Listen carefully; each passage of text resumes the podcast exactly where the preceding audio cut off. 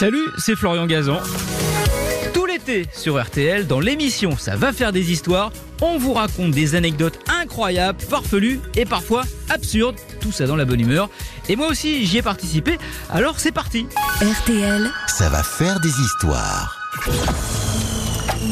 Eh bien, nous sommes à l'automne 1951. On est rue de la Vrière. Alors, pour ceux qui connaissent pas la rue de la Vrière à Paris, c'est le siège de la Banque de France. Et ce jour-là, eh bien, il y a une réunion de crise à la Banque de France parce que plus rien ne va dans tout le pays. Il y a des fausses coupures de 1000 francs qui circulent. Mais pas n'importe quelle coupure parce que de la fausse monnaie, il y en a toujours eu de tous les temps. Depuis que la monnaie existe, on a toujours frappé de la fausse monnaie. Sauf que là, euh, la gravure, elle est magistrale. L'encre, elle est extraordinaire. Elle est mélangée à de l'aspirine pour mieux imbiber le papier. Et puis ce qui fait un faux billet, c'est pas tellement la gravure ou l'encre, mais c'est le papier lui-même. Et là, le papier, on comprend pas. Parce que c'est un papier filigrané, comme on n'a jamais possédé la Banque de France. Il n'y a jamais eu de vol, on ne comprend pas. C'est une fabrication qui est très protégée. Nous étions là face à une œuvre d'art, va dire le patron de la Banque de France, et tout le monde va surnommer la personne qui fabrique ces faux billets, en tout cas le graveur, le Rembrandt de la fausse monnaie. Et là, les policiers, ils se disent, c'est pas possible. C'est pas un homme seul qui fait ça. C'est toute une équipe. C'est un gang. On va chercher à l'étranger. On va chercher en France. Et on va rien trouver. Les années vont passer. La fausse monnaie va continuer à arriver. Ces billets magnifiques qui sont exécutés de façon magistrale. Sans se douter que c'est un homme seul. La quarantaine. Il s'appelle Czeslaw Bojarski. C'est lui le faussaire. Il est d'origine polonaise. Il est marié à Suzanne. Ils ont deux enfants. Ils habitent un petit pavillon de banlieue.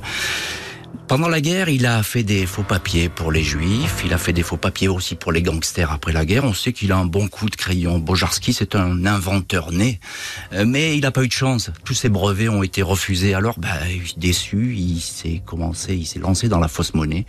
Et il y a d'extraordinaire, bah, Bojarski, parce qu'il produit billet après billet.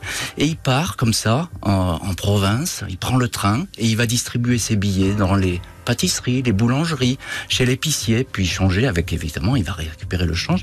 Il va écouler comme ça presque l'équivalent de 5000 euros par jour. C'est énorme. Un homme seul qui se balade.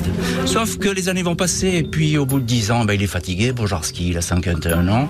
Il fait le tour de France en permanence. Il a beaucoup d'argent, mais il a fait, il s'est fait bâtir une belle maison.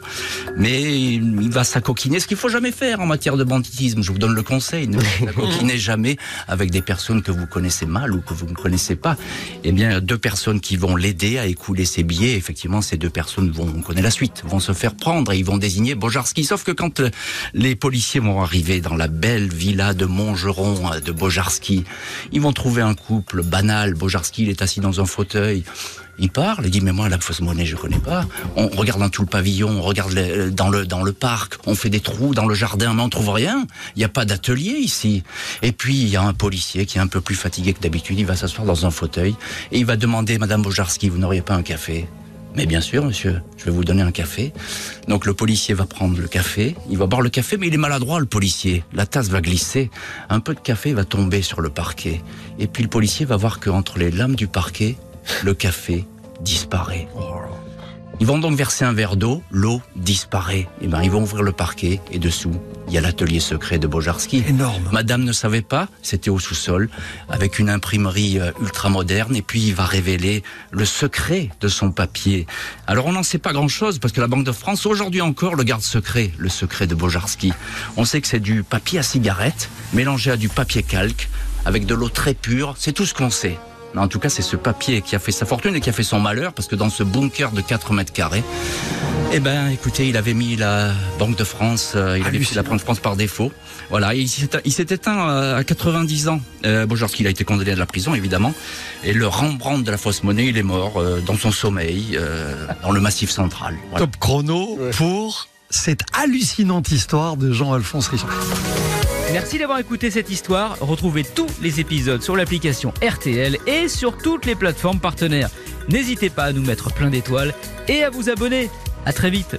RTL. Ça va faire des histoires.